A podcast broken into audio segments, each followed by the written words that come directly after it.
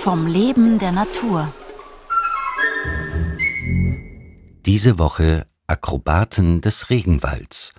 Die Biologinnen Doris Breininger vom Tiergarten Schönbrunn und Susanne Stückler von der Universität Wien sprechen über die Wallace Flugfrösche.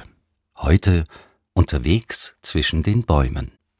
Ja, der Wallace Flugfrosch, dessen Name kommt daher, dass er erstens mal nach Alfred Russel Wallace benannt ist, dem Naturforscher, und Flugfrosch, weil die Tiere tatsächlich fliegen können. Also in Wirklichkeit ist das ein Gleiten von den Baumkronen herunter. Und genau so weit, wie sie hinunterfliegen können, können sie auch hinüberfliegen. Das heißt, sie können wirklich von Baum zu Baum gleiten und durch das Spreizen der Zehen und der Finger kommen die Flughäute dazwischen gut zur Geltung. Das kann man auch beobachten, die ganz vor bis an die Spitze der Zehen reichen.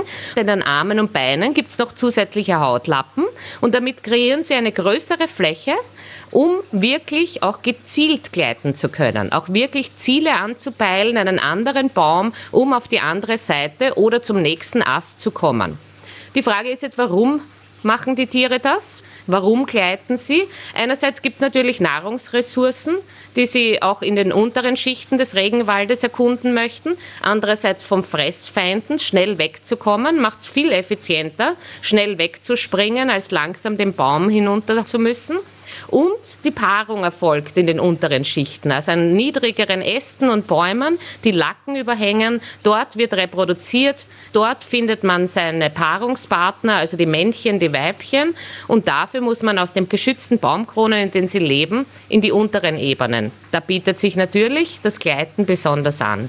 Und der Wallis Flugfrosch hat das mit Sicherheit perfektioniert sowohl diese morphologischen Veränderungen, große Füße, extra Hautlappen, aber auch dieses Verhalten. Und so kann ein sehr großer Frosch, also ein Frosch, der fast acht bis zehn Zentimeter groß ist, sehr aerodynamisch durch die Luft gleiten und zum anderen Baum zu finden.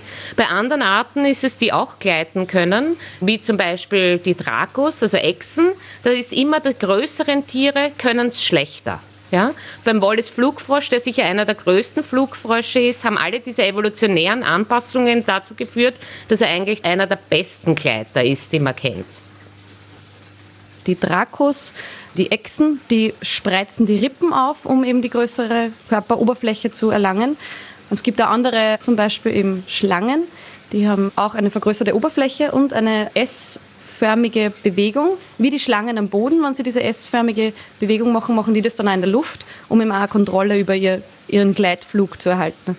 Und dann gibt es noch sehr viele Gleithörnchen, die gibt es ähm, fast weltweit. Es gibt sogar in Europa Gleithörnchen, das kommt im Norden Europas vor.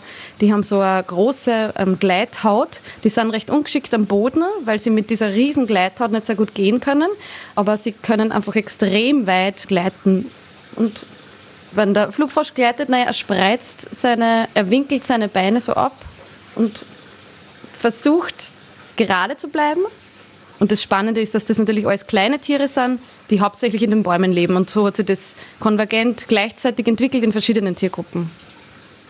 In den Tropen ist es höchstwahrscheinlich halt deswegen, weil einfach der Lebensraum ganz anders ausschaut. Es gibt dort sehr viel Wald, die Bäume sind zum Teil riesig und dadurch haben sie einfach das Habitat erweitert. Sie sind nicht nur am Boden, sondern haben eben auch die Nischen in den oberen Baumschichten für sich erobert. Und in Österreich gibt es ja nur einen baumlebenden Frosch, den Laubfrosch, der klassische Wetterfrosch, der schön grüne. Der heimische Laubfrosch braucht halt diese Fluganpassung bei uns in Österreich nicht, weil er halt nicht Bäume hinunterfliegen oder gleiten können muss, die 30 Meter hoch sind. Auch nicht hinaufkommen muss, so hohe Distanzen muss er nicht überwinden, um Paarungspartner zu finden oder schnell vor Fressfeinden zu flüchten. Die Fressfeinde vom Wallace-Flugfrosch sind Schlangen und Vögel. Es gibt jetzt keine umfassenden Studien zu der Art, welche Fressfeinde die sonst noch haben, aber es wird sehr stark angenommen, dass es Schlangen und Vögel sind. Morgen um 5.09 Uhr Tarnung durch Farben.